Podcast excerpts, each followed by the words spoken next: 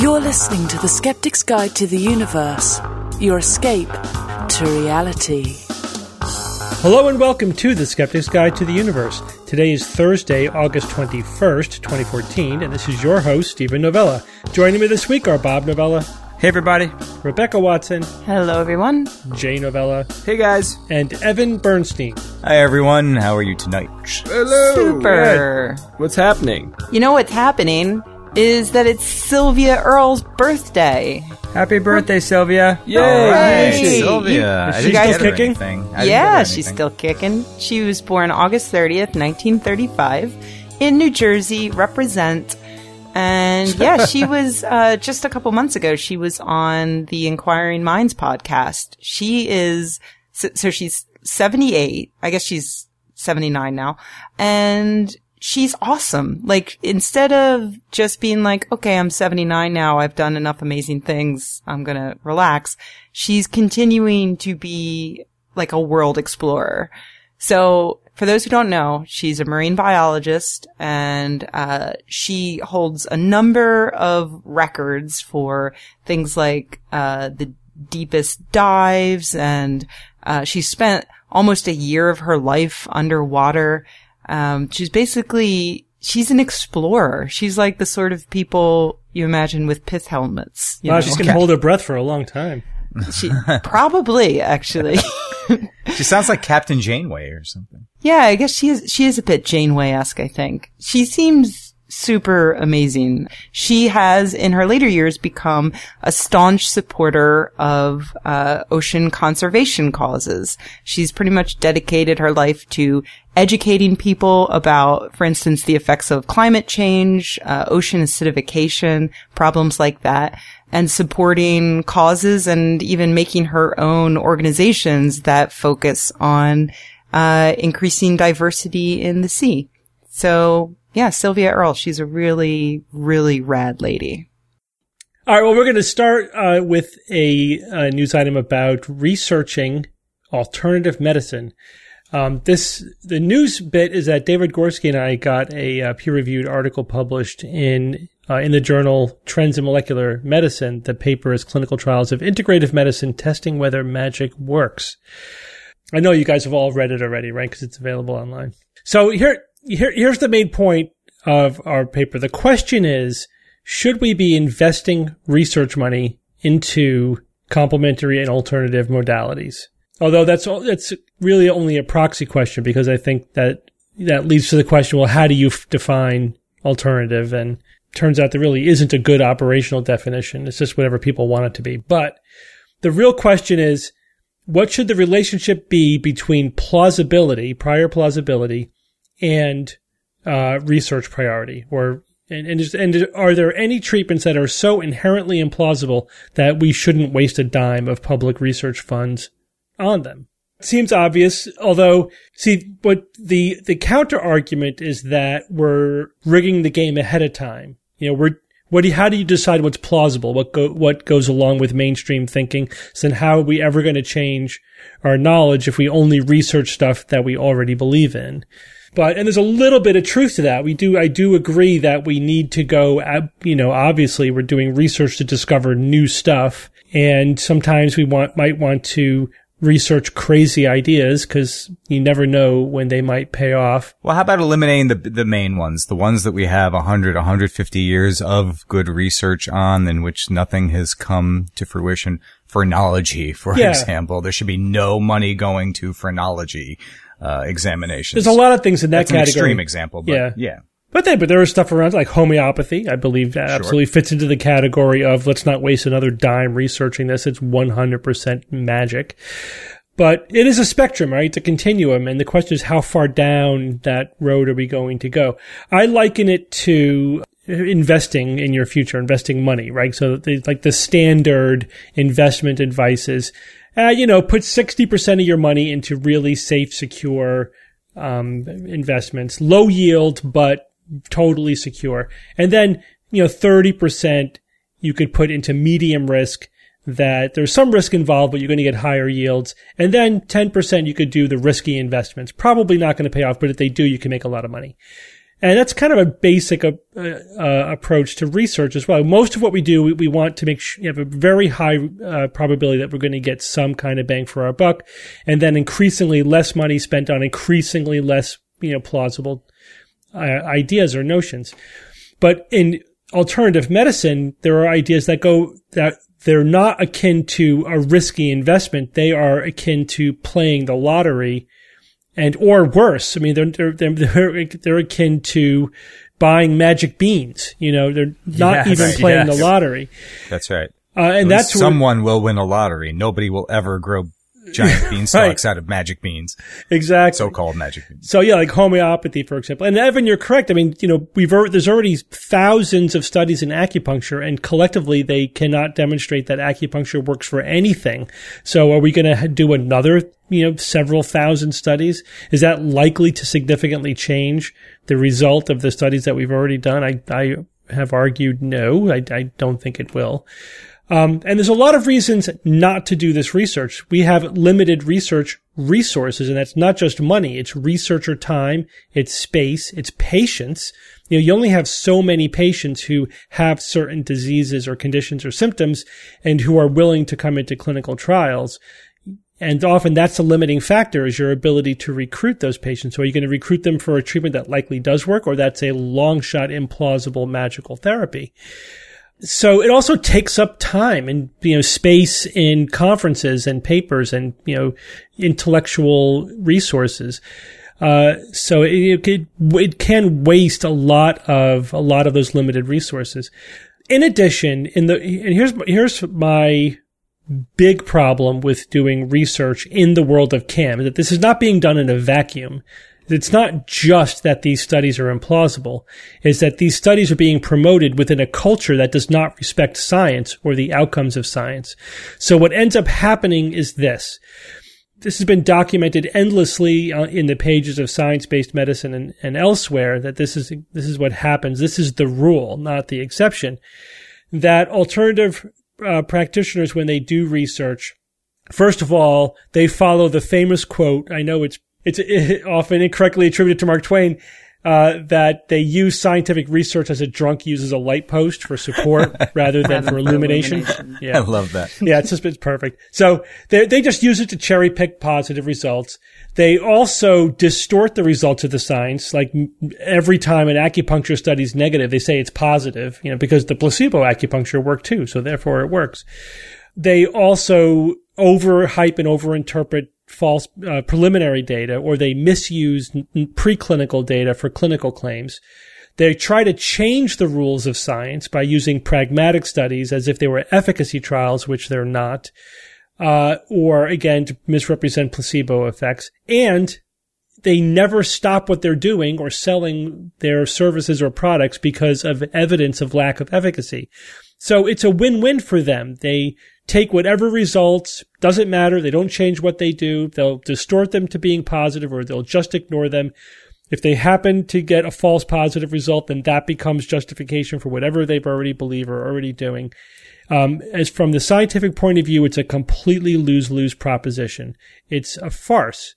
And funding a farce like that does a disservice to everybody. All it is is providing false legitimacy and a patina of scientific legitimacy to what is largely fraudulent.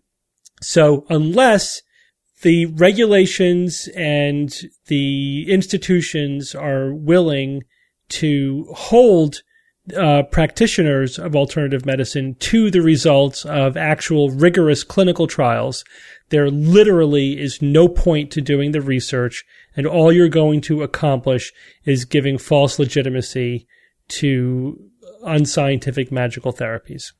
Geez, that's the whole reason why they are considered alternative, because they don't follow the scientific method. They don't adhere Yeah. to all the all the rules that you're supposed to when, when going through experimentation. Yeah, exactly. If they didn't, they wouldn't be in the C A M category to begin with. So, Steve, the goal then is not to try to figure out how, you know, what to research, but to, you got to go a step higher and, you know, hold them accountable or something so that that doesn't continue, because that kills it. I mean, it's, it's irrelevant.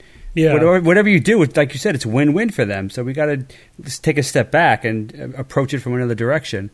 Yeah. My open challenge is always, you know, point me to an alternative modality that practitioners abandoned because scientific evidence showed it didn't work. Nobody can ever do that because it doesn't exist. So it's pointless. All right. Well, Evan, at least we're better off, though, than uh, the Islamic schools, which are just outright banning science. Oh, my God. Oh, wow. This is a, this is a big, ooh, big problem. Yeah, I first saw this posted the other day by Sean Carroll. Thank you, Sean, for posting that for everyone. And this comes to us courtesy of the website english dot alarabia dot net. And I'll I'll read right from their piece because they do a good job in, in summing this up. The Islamic State of Iraq and Syria, also known as ISIS, has established an Islamic curriculum for students living in the Syrian northern city of Raqqa and banned the study of philosophy and chemistry. And this was reported by the Syrian Observatory for Human Rights, S O H R. Now, ISIS is a jihadist group. They're widely regarded as a terrorist organization by several countries in the world. Um, in its self-proclaimed status as a caliphate, it claims religious authority over all Muslims across the world and aspires to bring much of the Muslim-inhabited regions of the world under its direct political control. And part of that is the re-education of the people under which they fall under their control. And they're trying to expand their region right now. They've got footholds in Syria.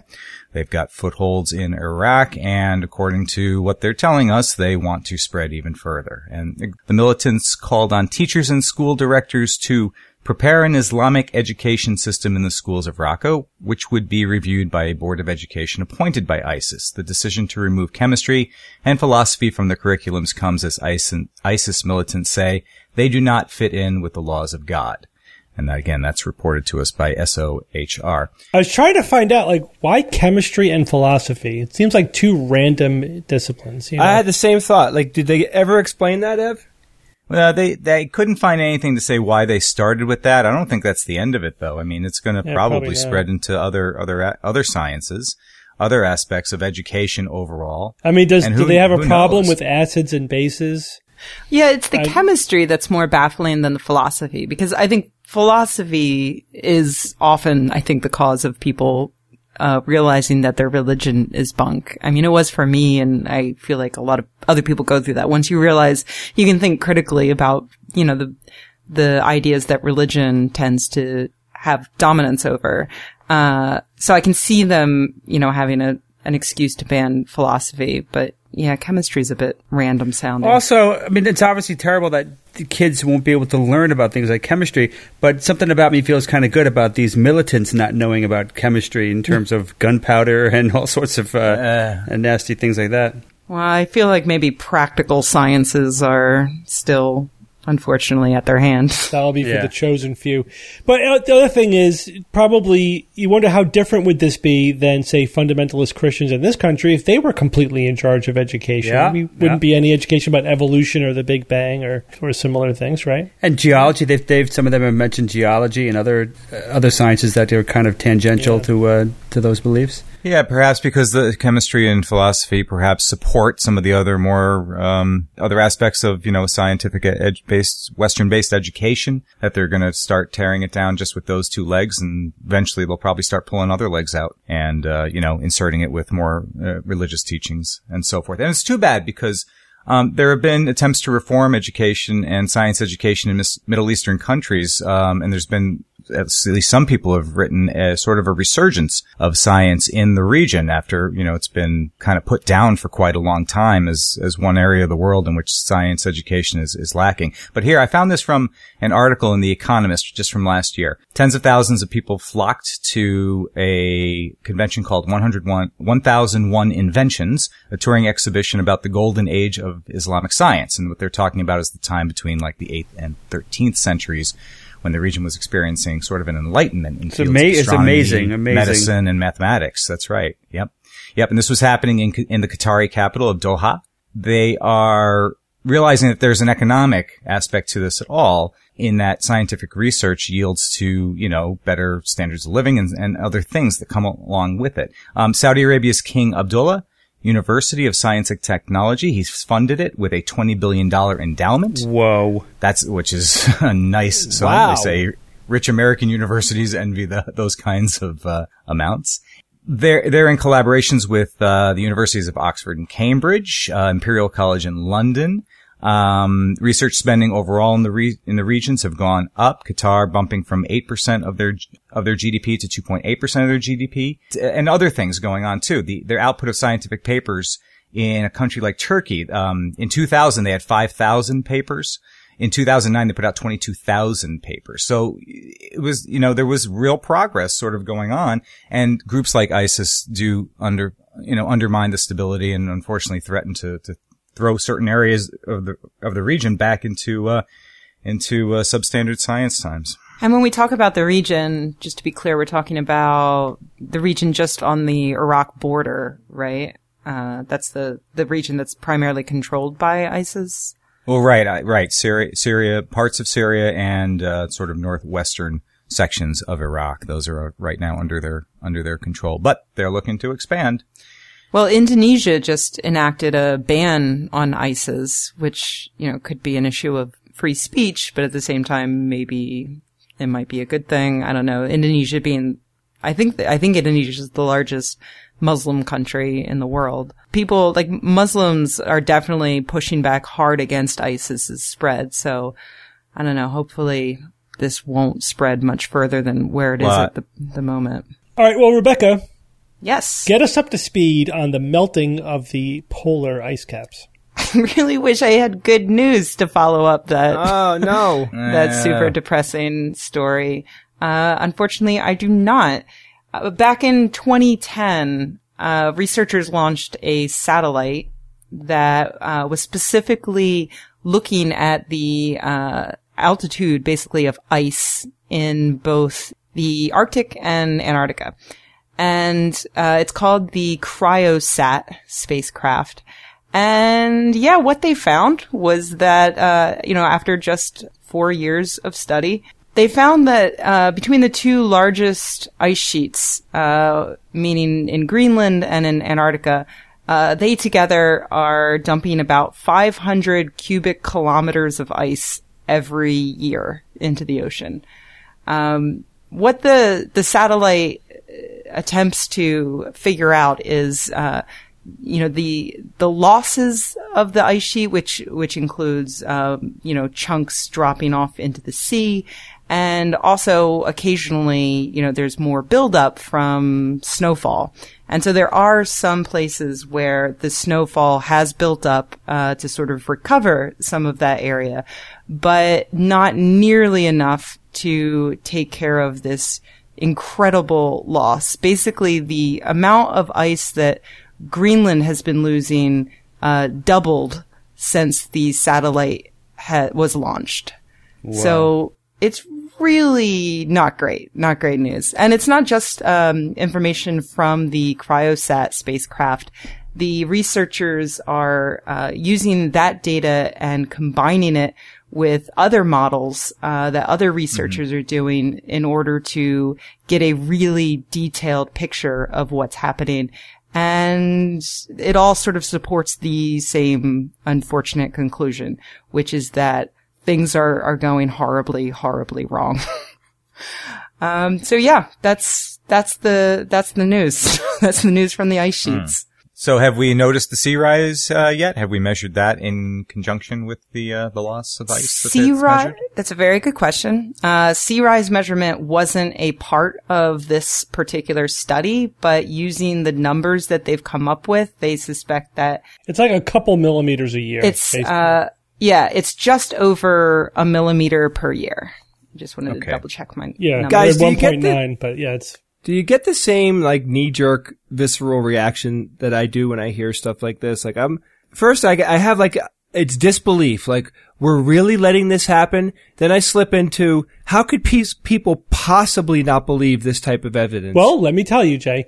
So I've been poking around just seeing what people are writing about Antarctic, uh, Antarctica specifically, because that's a little bit more of a complicated story. Yeah. And I've heard uh those who doubt global warming for years say, well, the Antarctic ice is increasing, but it's actually not true. Um the ice, are, see, uh, Arctic is just all Arctic polar ice. There's no continent under there. Greenland has it's one basically giant glacier on top of it. Antarctica has an eastern ice sheet, a western ice sheet, that's land ice, and then it also has sea ice. So the sea ice completely goes away during the summer months in Antarctica and then expands during the winter months incredibly, whereas, you know, the Arctic ice doesn't go away completely. Uh, in Antarctica, um, I believe it's the western ice sheet which is losing most of its mass. The, the eastern has been increasing a little bit recently, but the net, there's a net loss of land ice in Antarctica. And when ice goes into the, into the ocean, that raises sea levels, whether or not it melts. As you know, you know, ice takes up the same amount of space, whether it's floating or melted. So melting, floating ice doesn't raise the sea levels. But when ice goes from land to sea, that's what raises the sea levels. Um, so what the big concern is the, un- the instability of the ice sheet. Well, the, well, the, the Greenland ice sheet or any of the, either of the two ice sheets in Antarctica become unstable to the point that they'll basically slide into the ocean, and that, that would be a problem. Um, so that's the concern. But so here's one of the things that they say. So there was, I found one article searching on this. Um, on, this is on uh, Breitbart, where they were saying that a study was published showing that there are volcanoes under the western Antarctic ice sheet, and that is the real source of the loss of ice, of the global warming. Uh, but then, of course, that's While that's true that a paper was published showing that there is some magma and some volcanic activity intermittently underneath the western ice sheet, the authors of that study responded and said, nope, that's not the primary cause. That actually is only contributing very little to the overall melting of ice in the western Antarctic ice sheet.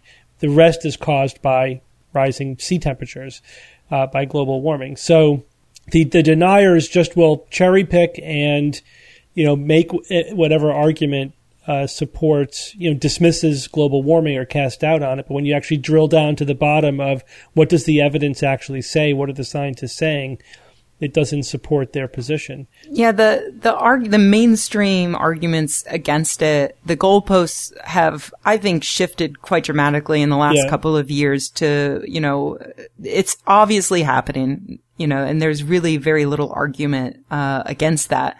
And so now they're just focusing on the why. And yeah, yeah they're reaching for anything they can. Uh one other thing I wanted to mention um that is also in the news right now is something that actually occurred back in twenty twelve when uh the Canadian Ice Service took some recordings of the Arctic ice uh melting and found that the uh, ice was at the lowest point ever recorded. And so, of course, they wanted to go and tell Canadians about this. But unfortunately, even though they are taxpayer funded, they had to, before they could even hold a press conference, a purely informational press conference about their findings, Uh, they had to seek approval from nine different levels in the government, which went from the director of the ice service up to the environment minister's office. And somewhere along the line, uh, in the, the sixth layer, which was ministry, ministerial services, uh, the briefing was canceled. And the allegations that are flying around right now from the scientists and those that are feeling as though their research is being basically uh hidden at this point, uh is that the conservative government is thwarting their efforts to keep the world informed about their findings on global warming. And it's pretty, it's a pretty large story that I'm unfortunately not seeing a ton of press about right now because it's, it seems, I, I was about to say if true, but I, I've yet to see anything to suggest that it's not true. Documents have just been released, uh, showing that it's true. Uh, and there's an article on Canada dot com that people can read that's very thorough. And it does sound as though, uh, you know, the only thing that's up in the air is whether or not this was a purposeful muzzling of scientific data or whether it's just that scientific data is being caught in this horrible web of red tape to the point where scientists who are doing very important research that impacts our daily lives can't inform the people who are actually paying for that research about their results.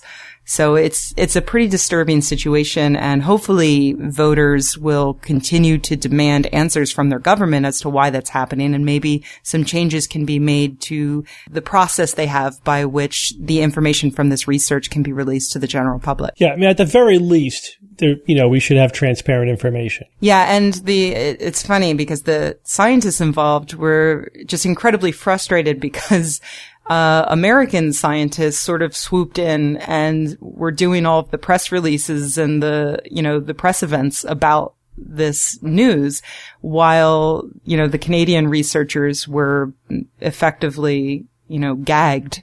And yeah, apparently it was quite frustrating for them to not be able to step up and answer questions and help in the, uh, yeah, the, di- you know, dispersal of information. All right. So we're all going to die. All right. Yep. Next, next news item. Bob, you're going to tell us about slowly a, a cool animal, Hallucigenia. One of my favorites. Is that one of those toads you lick? No, you might think so. Is that, that's a hypnotoad. Are, are you still recording? Fine. Yeah, this is this was a lot of fun to research. Hallucigenia, that weird acid trip creature from the Cambrian explosion, may actually have a direct descendant alive today, meaning that it wasn't an evol- evolutionary dead end after all, like I, I guess people have believed for, for quite some time. Um, evidence seems to point to a relationship with a, uh, an existing species of worms. Of all the diverse life forms in the Burgess Shale, it's funny that probably the only one, ninety percent of the people remember, is this one guy, this one freaky example that, it's uh, the poster that you, that you see every. Yeah, right, exactly. So this this uh, creature and others was found over a century ago by paleontologist Char- Charles Walcott, and uh, these uh, five hundred million year old fossils. And they were a bonanza for two reasons. The uh, the soft tissue preservations uh, was in, as incredible as it was rare, truly amazing. Uh, plus the, the diversity that the Cambrian explosion uh, is of the new body designs, uh, which is the be- at the beginning of multi- multicellular life, was just extraordinary. In fact, all the all the modern phyla that exist today were pretty much there, except for one that I'm aware of, a bryozoa. Uh, they could all be traced back to this Cambrian explosion. I was surprised in my research to find out that uh, when Walcott uh, finished his research in the in the mid-twenties, I think he it, it was stopped by his death, which is a pretty final way to end things. It actually took decades before people really took a serious look at at not only what he did, but what also was there. And it was only then, I think, in the sixties that they really said, whoa. This is this is impressive stuff here. Um, I, I had just assumed that it, it was just world renowned ever since he uh, started finding that stuff in the in the I guess the teens in the nineteen twenties. But it, it took a while before people really understood what was there and what he had done. Now the soft body fossilization is uh, it's really just one of the holy grails of paleontologists because it, it is very rare. Typically, you'd only have hard parts like bones or hard shells uh, fossilized. Um, I, I learned a new word during this, during this research, uh, taphonomy. Taphonomists study the fossilization process for animals, uh, what it takes to get them to get in the ground and pretty much turn to stone. And I love the expression I came across. They they say from the biosphere to the lithosphere, which is pretty much what's happening. So it, it turns out that the soft body parts were able to uh, fossilize with s- such exquisite resolution because of the clay, the clay particles that were in there. It was pretty key to the soft tissue preservation. A lot of people think that uh, it had to have been like anoxic, oxy- oxygen deprived, because that way that would uh, you know retard the decay of the uh, of the tissues and then allow it to fossilize. But it, but it, that really wasn't the case. There was plenty of oxygen oxygen in there. But the clay reduced the permeability of the of it, the clay particles, um, and that prevented the oxygen from getting around, uh, which would have uh, which would have prevented a lot of that from happening. People, uh, this was interesting as well. I wasn't aware of this. People often say that Hallucigenia was so weird that they depicted it initially upside down and backwards. So uh, if you could picture the creature, it's got these uh, a whole bunch of uh, squiggly legs on the bottom, eight to twelve or whatever, and then on top, on, on its back, were these uh, row two rows of spiky, like these spikes. Initially, they depicted the spikes down as the legs, and uh, the legs up on top. But that was really because uh, the initial fossils didn't show two rows of legs, so it kind of looked like these squiggly tentacles, like a line of tentacles, one line going down the back. They were they did not look like legs. So given that information, it seemed pretty reasonable that uh, that that initial orientation kind of made sense. Well, what happened was that when they uh, when they found further fossils, they realized that uh, that there were two rows of legs, and the spikes were not were not the legs. And in fact, uh, for some of the older fossils, uh, the legs were there, but they were in another plane, in the rock. So you couldn't, so say the rock cracks and you've got this face, the legs were at another plane at an angle to the flat surface, so they didn't even see them. They, did, they didn't even notice them because they weren't visible. So it kind of makes sense. It's not as goofy as you think then. Oh, it's upside down and backwards. Being backwards is a different thing because that's it was actually kind of hard to distinguish the head from the tail. And uh, I'm not sure if they're – I think they're pretty confident now, but it was kind of hard to tell. As I mentioned earlier, it's been thought for a while that Hallucigenia was an evolutionary dead end. Uh, there was nothing that really definitively linked it to modern or, or even later animals. So uh, some people believe, though, that there might be a link to this uh, weird-legged worm uh, that's found in tropical forests today. They're called velvet worms. Look them look them up. They're really they're really kind of cool. Um, so these velvet velvet worms are called anicorphorans. What is that, velvet? It's, uh, it's this connection between these two guys that looks stronger than ever thanks to their claws. So they really did high magnification of the claws, which, which really had never been investigated before that deeply for the uh, Hallucigenia. It turns out that both of these species have this special type of claw that consists of these multiple, like, onion-like layers, layers of claws uh, on top of each other. And it's it's thought that this would be beneficial during molting, uh, which kind of makes sense since typically after a molt, you're you're very vulnerable. But if you already have this partial claw ready to go, if not one hundred percent, but it, you know, could have been sixty or seventy percent fully formed and, and fully hardened, then that's obviously way better than just having a completely uh, soft, uh, you know, non-claw that takes a while to uh, to harden. So I guess these claw layers are, are so rare, if not outright unique, that uh, the, it's this is what's making the scientists very confident that one is the descendant of the other. So that's really cool. So uh, now Hallucigenia is still alive in a sense uh, in these velvet worms. And uh, go check them out and uh, maybe learn more about them. I just want to say the velvet worms are the cutest worms that have ever existed. Yes, aren't they awesome? Yeah, they have, aww, they have little nubby feet. I wanted to know what they were related to. Uh, they're related to... The velvet worms? Yeah. Well, they're obviously, they're in their own phylum. Right. What's the most closely related phyla to the the velvet worms? Well, they th- they think it was arthropods, but it's not. What I found out was that they are in a superphylum with uh, arthropods, okay, and nematodes and tardigrades. Oh, oh yeah. The water bear. The, bug, the water bears. They are awesome. They could survive in space. You, Did you know? Space, bring they're it also sounds, called moss piglets. Sounds like Did a you sci- know that, sci-fi uh, film. That's awesome. There's one type of uh, velvet worm called the Parapetopsis that uh, the male just comes wherever it wants on the female, and then the sperm just sinks into its body and then oh. migrates to her ovaries. Oh, that's, my God. That's uh, osmosis sort of So, uh, yeah, it's like she Spermosis. could be... Spermosis. Get, Good. She could get a facial and still get pregnant. Okay. that that would change the face of porn. Literally. So, so to speak. Uh, just need to do it. Ectosozoa. That's the superphylum. Ectosozoa. It includes arthropods, tardigrades, and the velvet worms. And nematodes and a couple of the small, a couple of the worms. Nematodes are pretty amazing creatures as well. I was also reading about, the, so I am fascinated with the Cambrian fauna. And I was reading uh, this one paper about it, a little technical, but what they were saying was that, you know, as you get closer and closer to the Cambrian, you know, back in time, that animals actually look less and less distinct. You know what I mean? Like the phyla themselves begin to get fuzzy around the edges because they haven't fully separated out yet, you know what I mean?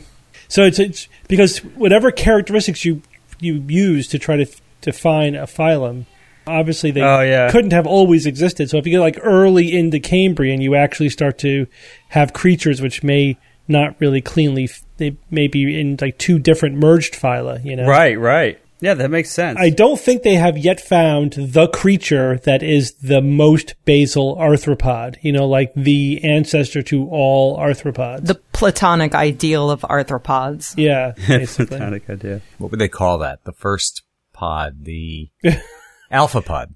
The alpha pod. Alpha pod, nice. Well, everyone, we're going to take a break from our show to talk about one of our sponsors this week, Personal Capital. As we all know, there are basically two barriers to growing your wealth. Number one, how do you keep track of all those monies? You've got stocks and four oh one k's and bank accounts and money just pouring out of your mattress. Uh, how do you keep track? Uh, you, you need, you need like some graphs or something.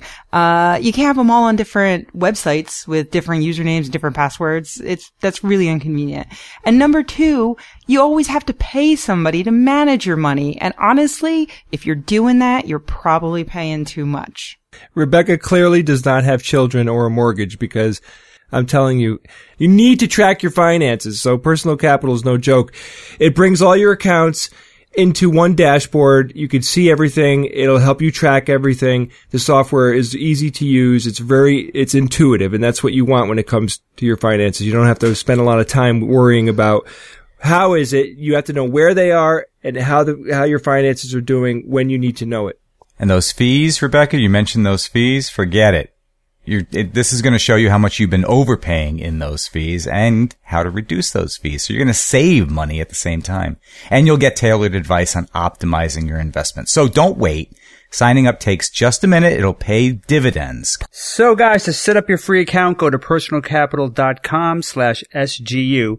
Personal Capital is free and the smart way to grow your money. But first, you have to go to personalcapital.com slash SGU.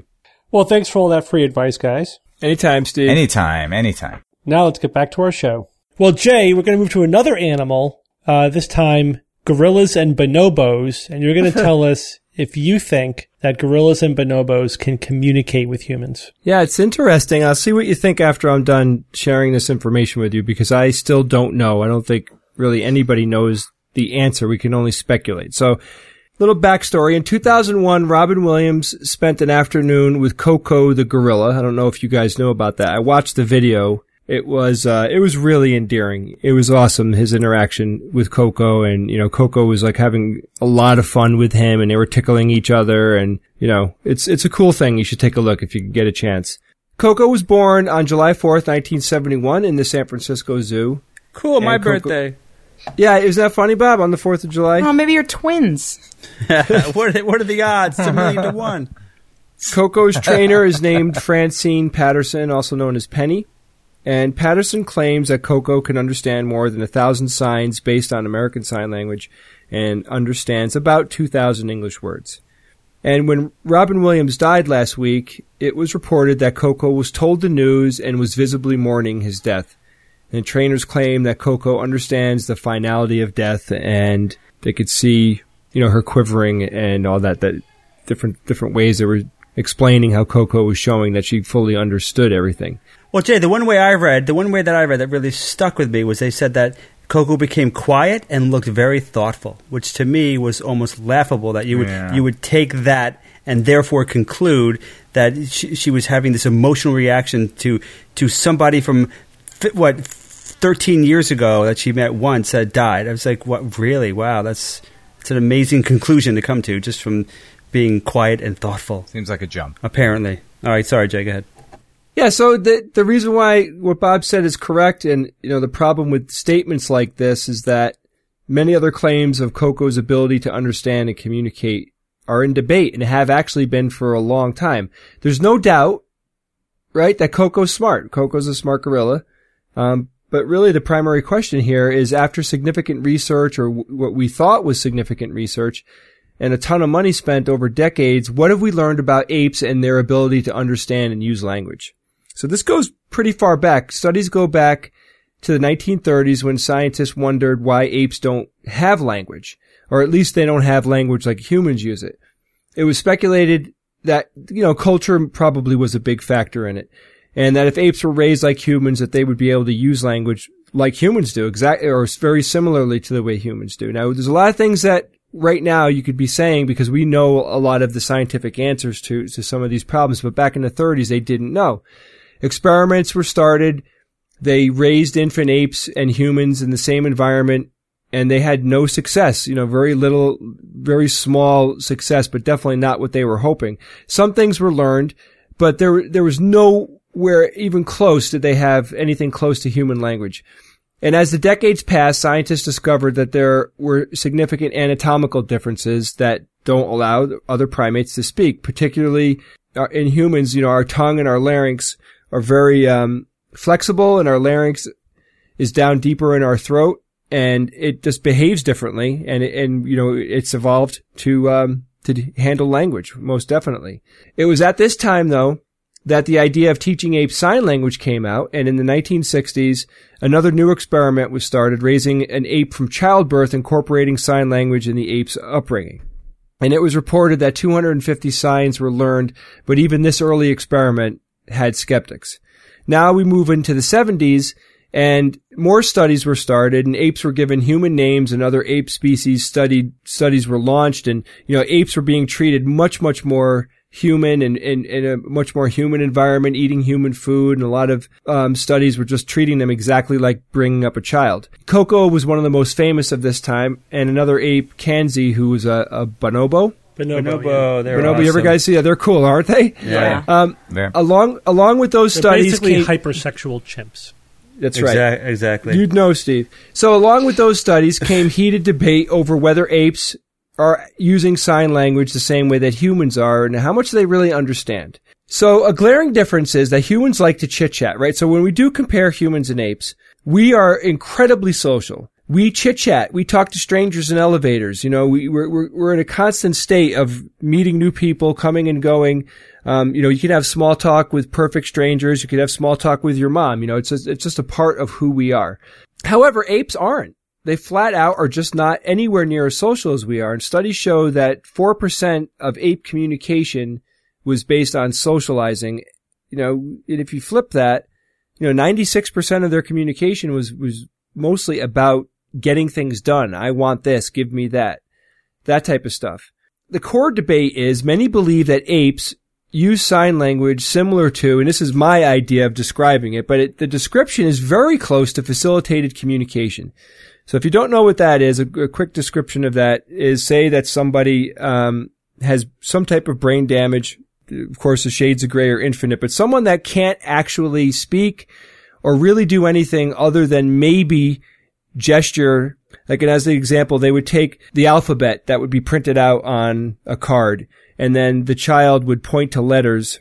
Uh, and then the the person that is interpreting what, what they're spelling out would, would talk for them. It's worse um, than that, Jay. No, it's worse than that. They moved the hand. The facilitator was moving the hand of the child for them. Yeah.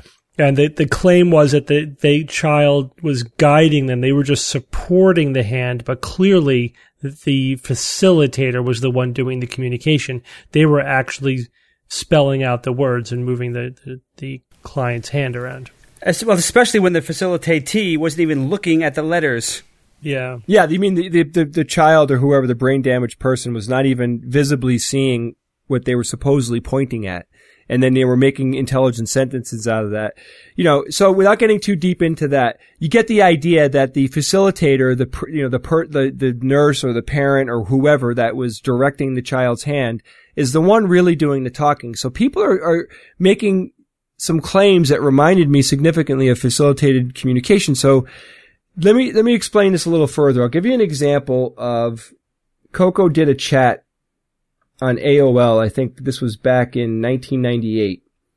So here, so I'll, I'll read to you the, the chat. So there's a question and then Coco's response and then the Patterson, the trainer, and what she had to say. So first off, the question, what are the names of your kittens? And Coco signed the word foot. Patterson says, foot isn't the name of your kitty. Another question comes in. Coco, what are the name, what, what's the name of your cat? Coco says no. Patterson says she just gave some vocalization there, some soft puffing.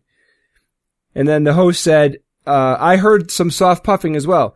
Then Patterson says, now, now she's shaking her head no. And then another question comes in. Do you like to chat with other people? And Coco said, fine, nipple. Patterson said nipple rhymes with people. She doesn't sign people per se. She was just trying to do a sounds like. Mm. Uh, so okay. I, I've read other Girl just wanted to like see this. Some nipples online. We've all been yeah. on chat roulette. Get them now. Wow. I don't want to get too far in the okay. woods on this. I read a lot about this. But Coco happens to be obsessed with nipples, right? I know this sounds funny, but Coco, like, I guess, you know, Coco's just fascinated with people's nipples and often, you know, lifts people's shirts up and wants to see people's nipples, right? So for Patterson to say in this dialogue that nipple rhymes with people, no, Patterson knows that Coco is obsessed with nipples and says the word nipple all the time. And, and knows what nipples are and wants to see people's nipples.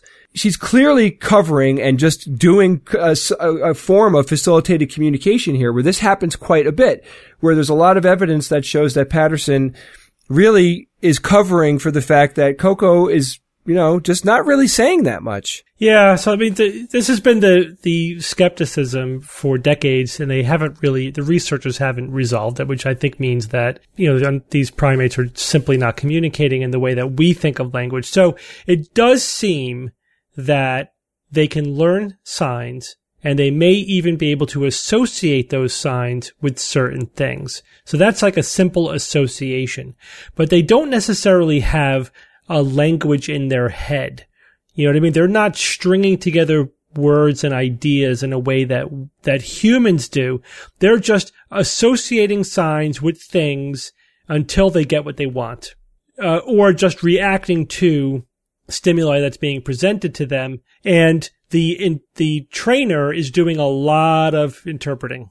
You know, I've read some too, like where, Jay, one that stuck out with me was when The, the primate was asked a question, they gave an answer that was wrong, and the trainer said, oh, they're just joking. Sometimes they give the wrong answer because they're trying to be funny. Yeah, yeah. Or exactly. Maybe they're signing at random because they don't really know how to have language the way that we have language. So it's a lot of clever Hans over-interpreting hmm. what's going on, and they haven't they haven't been able to, like, break beyond that stage. You know, it's just, yes, they've learned sign language. They've associated it with certain stuff. It's like hitting a buzzer and knowing that that buzzer gives you food. You know, that's, it's like a little bit more sophisticated version of that. But they just, I guess they just don't have language is, is I think what it is. Yeah, no, there's a couple of other, couple of other interesting things. One that the, uh, there's a lot of organizations and a lot of people. I left all that information out because it would just be, become too cumbersome to get into all of it. But the, the organization that is managing Coco has had a lot of controversy, lots of things going on, like a lot of people quitting and former employees saying that they don't take care of the animals correctly and that, you know, there's a lot of pseudoscience there. Like they, you know, Patterson was hiring this woman to come in to do ridiculous things like Reiki and all this other stuff to Coco and, mm-hmm. you know, ridiculous amounts of weird nutrition. And, you know, they let Coco eat a lot of things she shouldn't eat. It's all sorts of stuff like that. They don't let – the thing that bothered me the most, though, other than the abuse of the animals, if it's even happening, you know, I, I'm just questioning what, what's true and what's not true in these reports. But the thing – one of the things I really don't like is that the papers that they wrote – and they didn't actually do that many papers since the early seventies, which is crazy. Like, you figure they'd have a ton of research over the past thirty years. They don't. They don't have a lot. And they're not sharing their studies with outside scientists. So that's that's there's that's wrong. A lot of red I'm sorry, but there. Yeah. That's wrong. There's a lot of things there that I don't like and that, that make me question the overall quality of the of the organization and the people involved. I mean, I'd like a real study to be done just to to conclude it. And, and not just that, Jay. For me, the real clincher was the fact that the research has dried up. Nobody's really doing that anymore. Why? Because there's nothing was coming of it. Yeah. Yeah.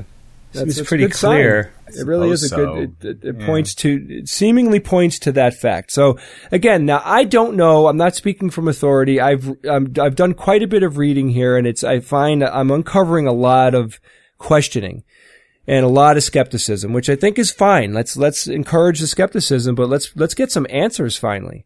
Yeah. But the answer may just be negative and people don't, they're not satisfied with that answer. You know, that's, yeah. That might be the simple explanation. Yeah, nobody wants to rewrite Planet of the Apes again. Yeah. I don't get me started. Leave well enough alone. All right, well, Evan. Uh, doctor. Let's move on to Who's That Noisy? Okay. So what we're going to do uh, is because we are recording this not long after we recorded the, the last episode. This will be episode number four seventy-seven. I won't be able to play for you the correct answer from four seventy-six because we don't have it yet. But what I will play for you is the current one, and then we'll get caught up after Dragon Con as a week goes by and so yeah. forth. I promise. Promise you all. But it gives everyone extra time to guess. So that's the nice thing about having these uh, two- and three-week uh, intervals. So Here we go. Let's see if you recognize this voice. And I meant to write down the transcript of it in case you couldn't hear it clearly enough, but I didn't do that. So, well, let's see how you do. Here we go. Who's that noisy? We need science. In the ten years ahead, they say we need them by thousands more than we're now presently planning to have. We need scientists is the point of that clip. But who said that? So do your best. Give it a guess, whatever you think, it, or whomever you think it might be. And send us your answer at W T N at the skeptics guide dot org. That's our email address for all things Who's That Noisy related. Or you can go ahead and post on our message boards, and that is S G U forums dot com. Look for the subthread called Who's That Noisy, episode four seventy-seven. Good luck, everyone. Thanks, Evan. All right. We're going to do a Name That Logical Fallacy this week. This uh, is based on uh, a question that we got from Chris Jodry from Malden, Massachusetts. And Chris writes, Carol Shakeshaft and Sexual Abuse in Public Schools.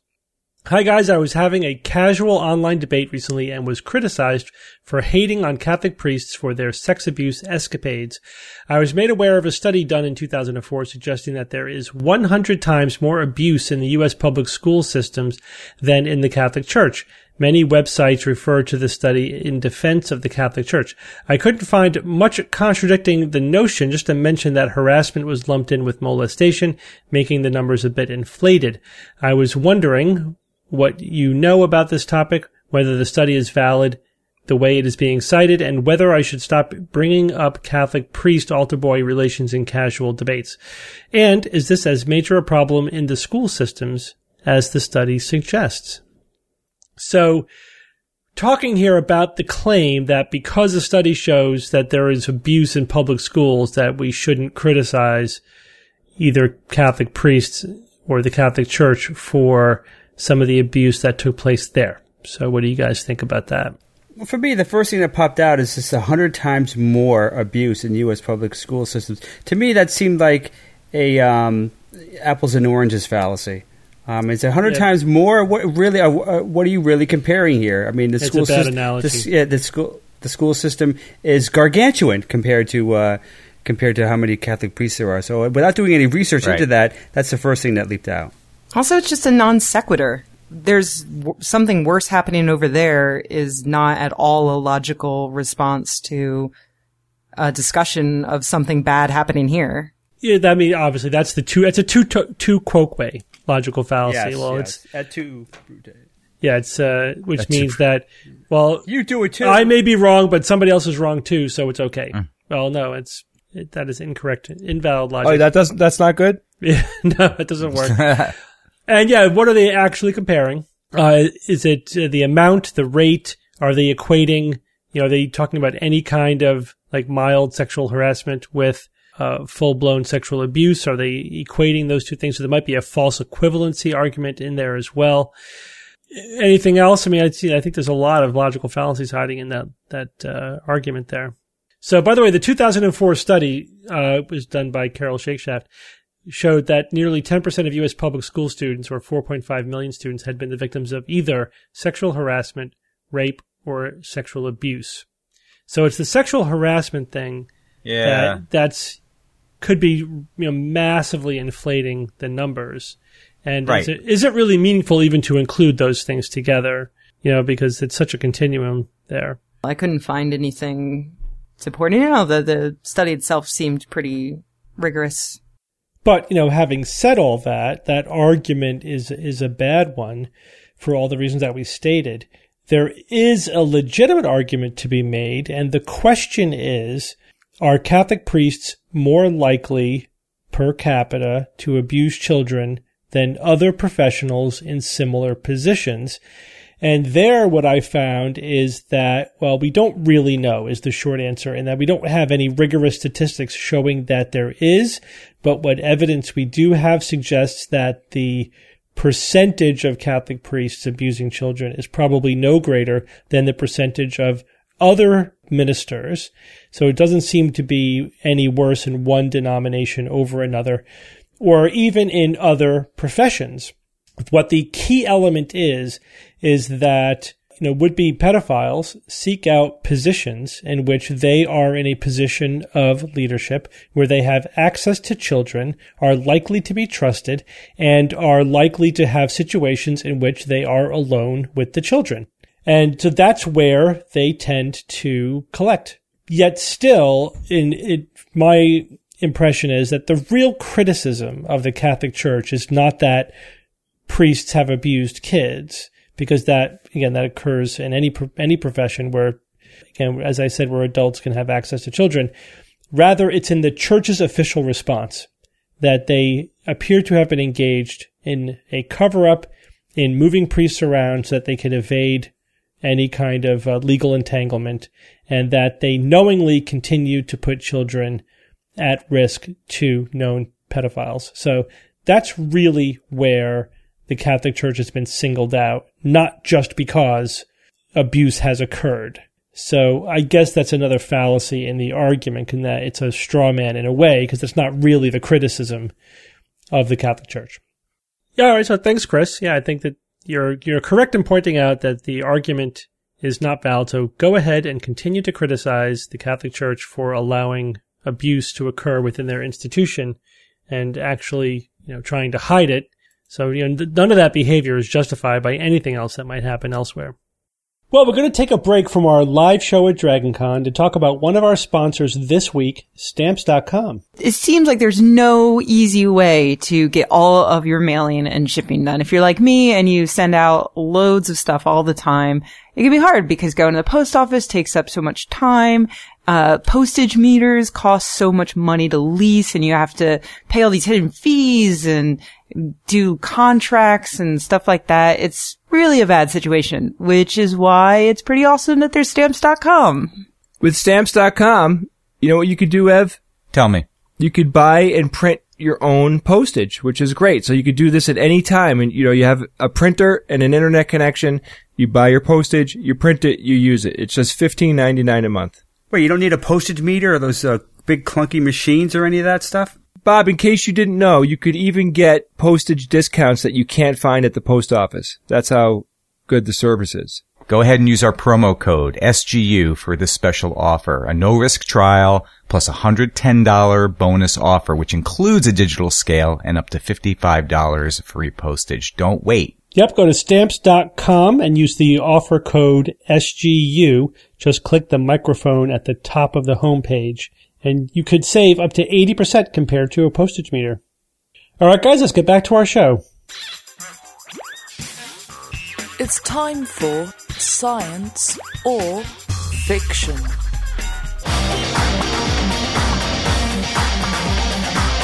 Each week I come up with three science news items or facts, two genuine and one fictitious. Then I challenge my panel of skeptics to tell me which one they think is the fake.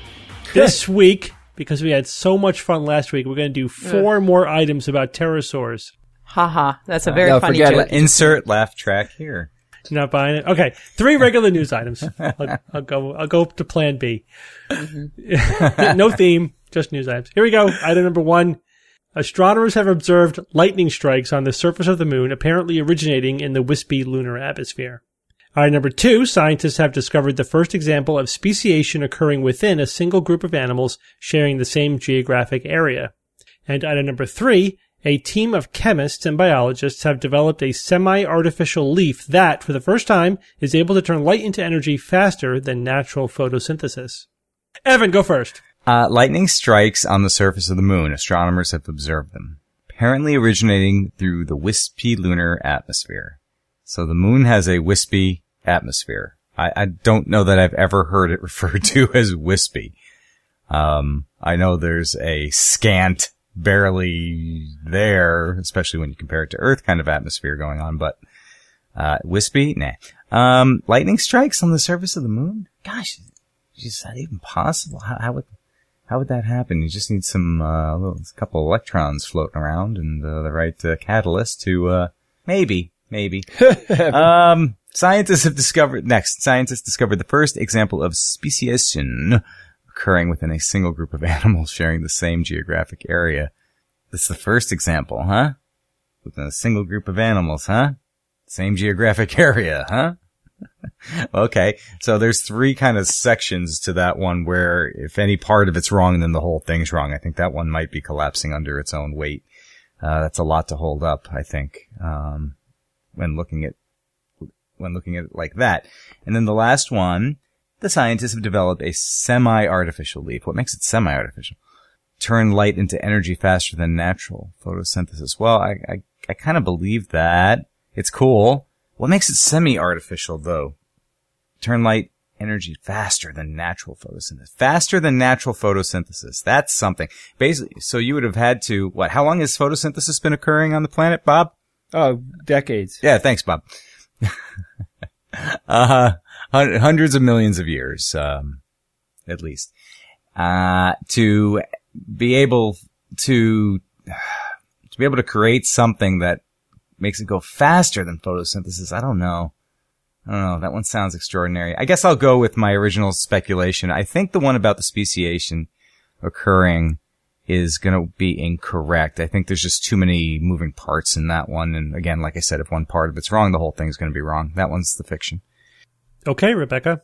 So the leaf one makes the most sense to me, uh, just because I know that in the recent past, we've had other people claiming to develop uh, artificial leaves. So I can see that they might be able to speed the process up. And why wouldn't you be able to beat natural photosynthesis? That evolved. And evolution is messy, while building things from scratch with a design in mind is not messy. So, yeah, why not? Oh. God, so God between... complex, I see. I'm between... What I'm saying is I could do it better. Uh... And by it, I mean the universe. Right. No, so... Uh, it's, called the, it's called the Rebecca-verse, by the way. Right. So I'm between lightning strikes on the moon. If observed lightning strikes on the surface of the moon, originating in the atmosphere. I don't know. That's that's really fishy to me. I'm trying to think of all the things you would need for that. And also, not just to create the lightning, but... to observe the lightning happening, to be pointing your telescope in the right place at the right time. I don't know. Like, that seems very odd to me. So I'm between that and the speciation one. The first example of speciation occurring within a single group of animals sharing the same geographic area. Whew, yeah, Evan's right. There's a lot of, there's a lot of details there, any one of which could easily be wrong. So it's a coin flip for me. But you know what? Who cares? I'm completely losing every week this year. So therefore, uh, I can't get any worse. So I'll uh, I'll go with Evan on this, because the uh, well, hold on. I'm really stuck on this. Like, the lightning thing seems crazy, but maybe it's like a smaller effect, and it's different from. Maybe it's not like the storm that I'm picturing. No, okay, I'm going to go with the lightning one. That it just seems it seems crazy to me. Okay, Jay, which one did you go for, Bob? I want you like to know.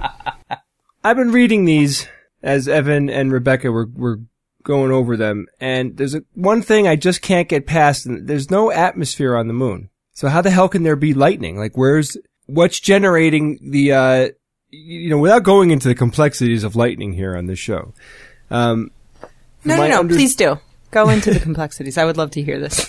Well, there's a discharge. Calling your bluff, Jay. There, there's, well, the, the, what's happening is there's an equal, equalization, right? So there's a, lightning strikes, it, it, it could go in any direction pretty much, right? It's, it's not just up and down or from the top down or whatever.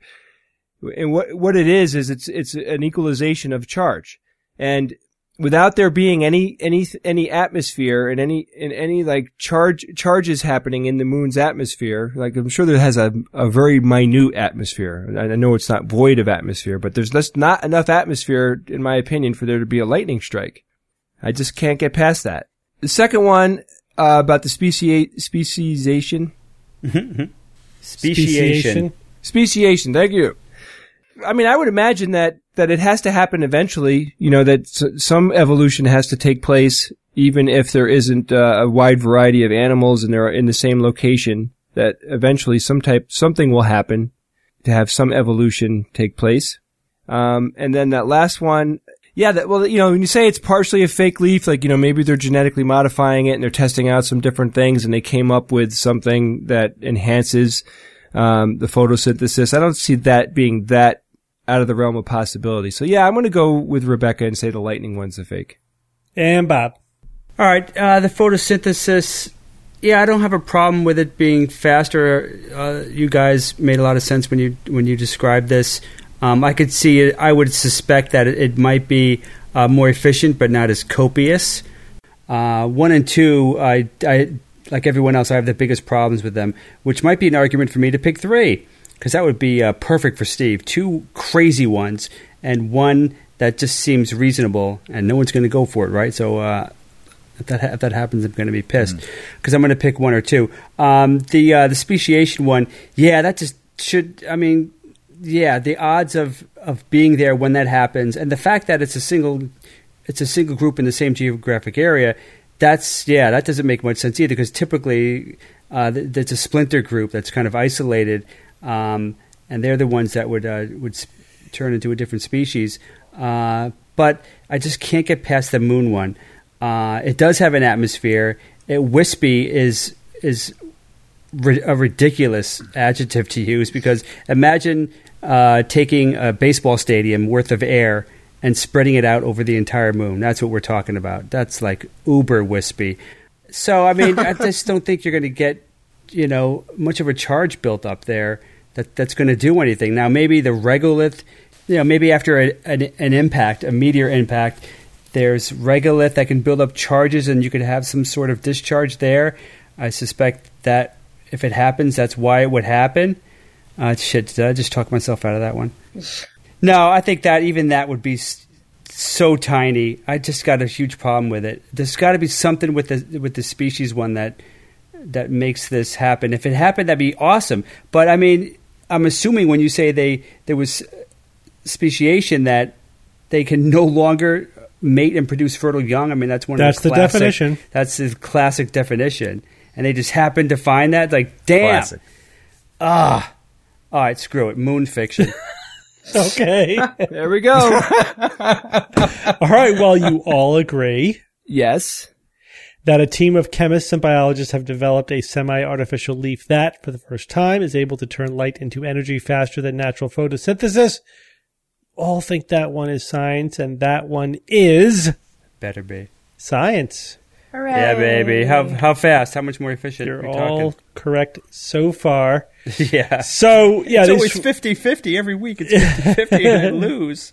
Well, that's the good thing about this game. You always get one right. Look at so it that way. Is it time to institute a, a Monty Hall? I do. Monty Hall. Rider. Pr- yeah. Yeah. Oh, can so we? These are chemists and biologists from Ruhr University, Bochum. Is that B O C H U M? Bochum? Yeah, Bochum. Bochum. Bochum. Bochum, Bochum resulted in uh, oh, a new of, method mm. of making biophotovoltaics. That's B O, Steve. B O, thank you.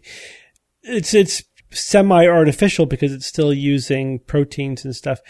But the mm. challenge was in handling the protein that has both photo that has both hydrophilic and hydrophobic domains, and you got to get them to sort of coexist. So. Um, Doctor Nicholas Plumer and Professor Doctor Wolfgang Schumann. Their teams developed a uh, complex electron-conducting materials that they call redox hydrogels that have stimuli-responsive properties. Hydrogels. Guys get that? Um, so then it, essentially they were able to use that to embed the um, the proteins in there to make the, you know, the natural, that uh, and then tune them to the local environment. And the result was able to engage in electron transfer that exceeded, for the first time, rates observed in natural photosynthesis.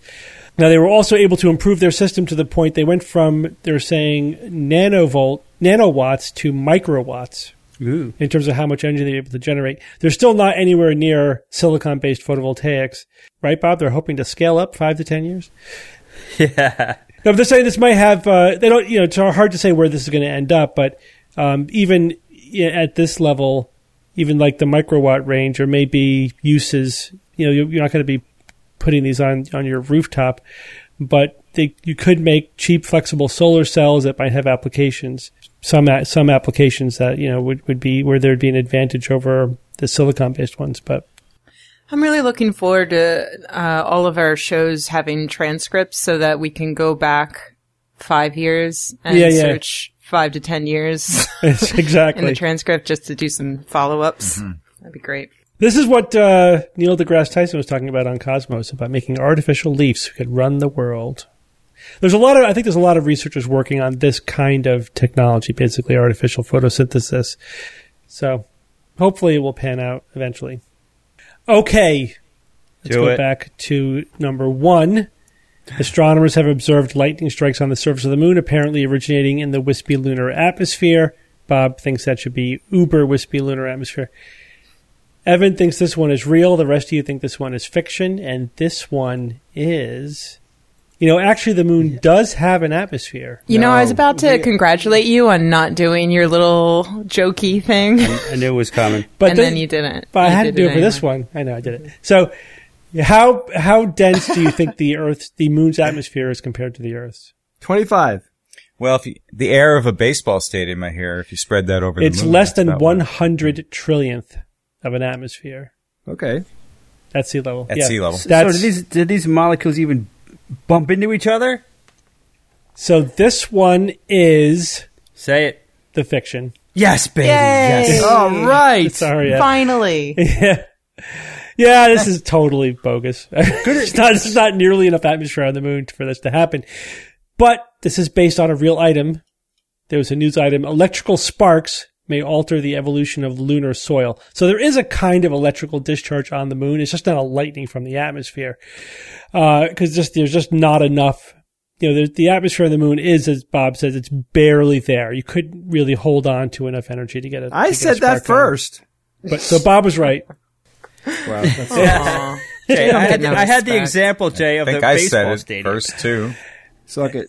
But from the cosmic rays hitting the regolith, can build up an electric charge. I knew it. I knew that. And that, and then set off a little spark that will go through the soil, through the regolith, and will, could actually alter the evolution of the regolith over time, the, you know, the, the change in that regolith. So, um, in terms of figuring out what the regolith, regolith is like, we might have to take this new process into consideration.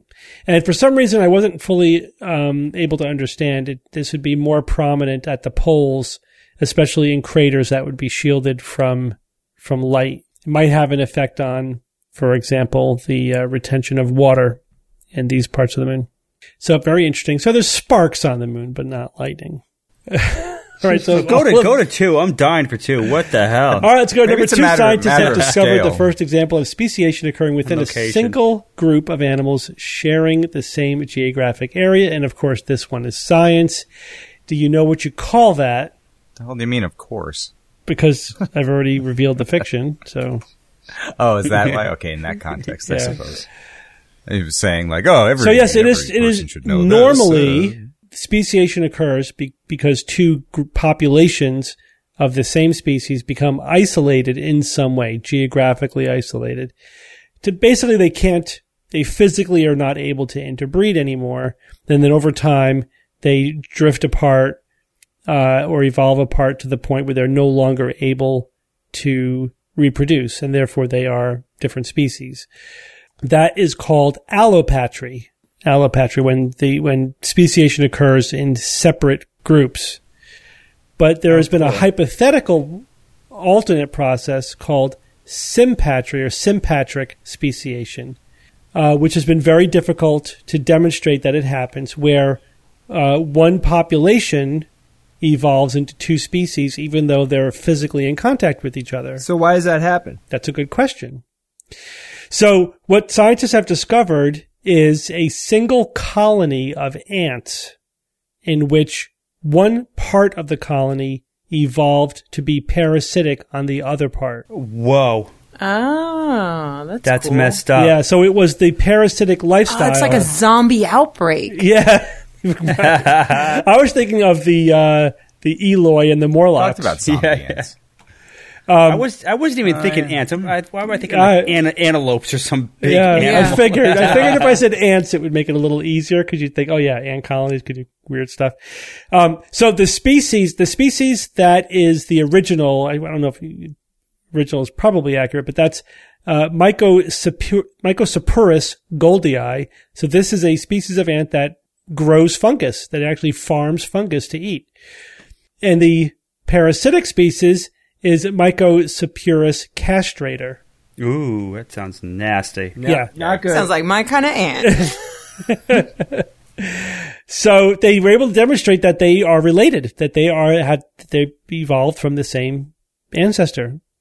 Um, so it's quite possible this is an example of sympatry, where the parasite evolved right in the colony with the species on which it is parasitic. Oh, you see, I... And there again, I'm assuming it's a bigger animal, and they actually saw it happen within, like, you know, the past generation type why, thing. Why would you think that? Well, that's what you led us to believe. No, I had the same thought. Like, yeah, I mean, it seemed ridiculous, Steve. That's the whole point. Yeah, I know. Well, you, you inferred incorrectly. It, they but discovered we, it because of genetic right. relatedness. But this did happen over the last right. thirty-seven thousand years, which is a very short time scale on evolutionary uh, scales. There are only thirty-seven thousand years. So, yeah, very cool. Sympatry. Not many people know what that is. And there you have it. And there you have it.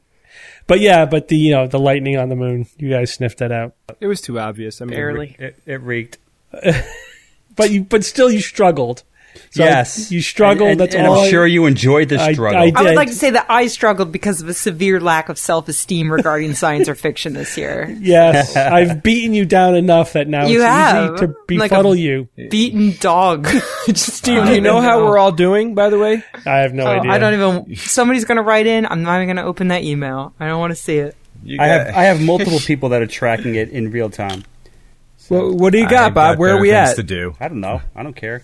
If I find out, I'll just Thank cry, you. so I'm not even asking. Sums, sums it up right, for me. Somebody Who email cares? me, please, and let me know. I well, Bob, I bet you're oh, winning. God, you... Uh, no, I, don't I, so. I I'm podcasting with last, neurotic Last bros. I heard I Jay was in the lead, which is, like, shocking. Oh, like, yeah. weird What is it? What is lying to us?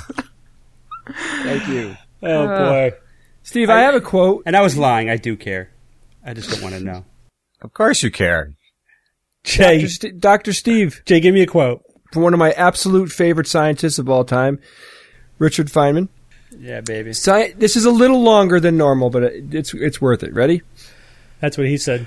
Scientific method is based on the principle that observation is the judge of whether something is so or not.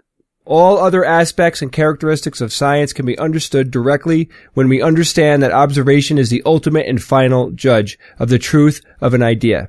Or, put another way, the exception proves that the rule is wrong. That is the principle of science. If there is an exception to any rule, and if it can be proved by observation, that rule is wrong. So the more specific the rule, the more powerful it is, the more liable it is to exceptions, and the more interesting and valuable it is to check. The method is try and see and accumulate the information and so on. And so the question, if I do it, what will happen, is typically scientific question. That is, that was long, you're right. Yeah, you like it? Long, but I do. worth it. It was. The journey was long, but the destination was worth it. Evan, what did you ask? Uh, who, who said this again? Richard Feynman! So you know what's interesting is the saying, the exception proves the rule. Do you know what that means? It means that the exception tests the rule. That's Prove correct. Prove being a synonym for test. Booyah! That's correct. Very good, Rebecca. Like proving grounds, yeah. Uh, I, don't, I don't know why that amused me so much to know the answer. I think because I'm still riding this high from science or fiction. Wow. Well, it's just one of those irksome things. Like, the exception proves the rule. It makes no yeah. sense. And people just interpret it the incorrect way because it's like an archaic use of the word prove that that, that yeah. people don't that use it. But yeah, but it makes sense. The, yeah, the exception tests the rule. Yeah, like when you say the shoe's on the other hand now. Same thing. Right. Or one fell swoop. I like that one. I like that one. You know what fell means? No. It means, Kill him. It means deadly. I can spell it. Huh? Kill him. Oh, cool. cool. Fell, fell your opponent. Right. Okay. Thanks, everyone, for joining me. You're welcome, Thank Steve. you, Steve. See thank you, Dragon thank you. Yep, yeah. we, we're actually Dragon at Dragon Con, right? Yes, right now. While you're listening, you're listening to this episode as it goes up, we are at Dragon Con. So come over and say hi. Yeah, come say hi. We'll hang. Yep. And until next week, this is your Skeptic's Guide to the Universe. The Skeptic's Guide to the Universe is produced by S G U Productions, dedicated to promoting science and critical thinking. For more information on this and other episodes, please visit our website at the skeptics guide dot org, where you will find the show notes as well as links to our blogs, videos, online forum, and other content. You can send us feedback or questions to info at the skeptics guide dot org. Also, please consider supporting the S G U by visiting the store page on our website, where you will find merchandise, premium content, and subscription information. Our listeners are what make S G U possible. And now that the show's over, don't forget to sign up for your free account with Personal Capital right now. With Personal Capital, you'll finally be able to see all your accounts in one place and get a clear view of everything you own. To sign up for free, go to the skeptics guide dot org and click on the Personal Capital banner, or go to personal capital dot com forward slash S G U. Personal Capital, less fees, more G's.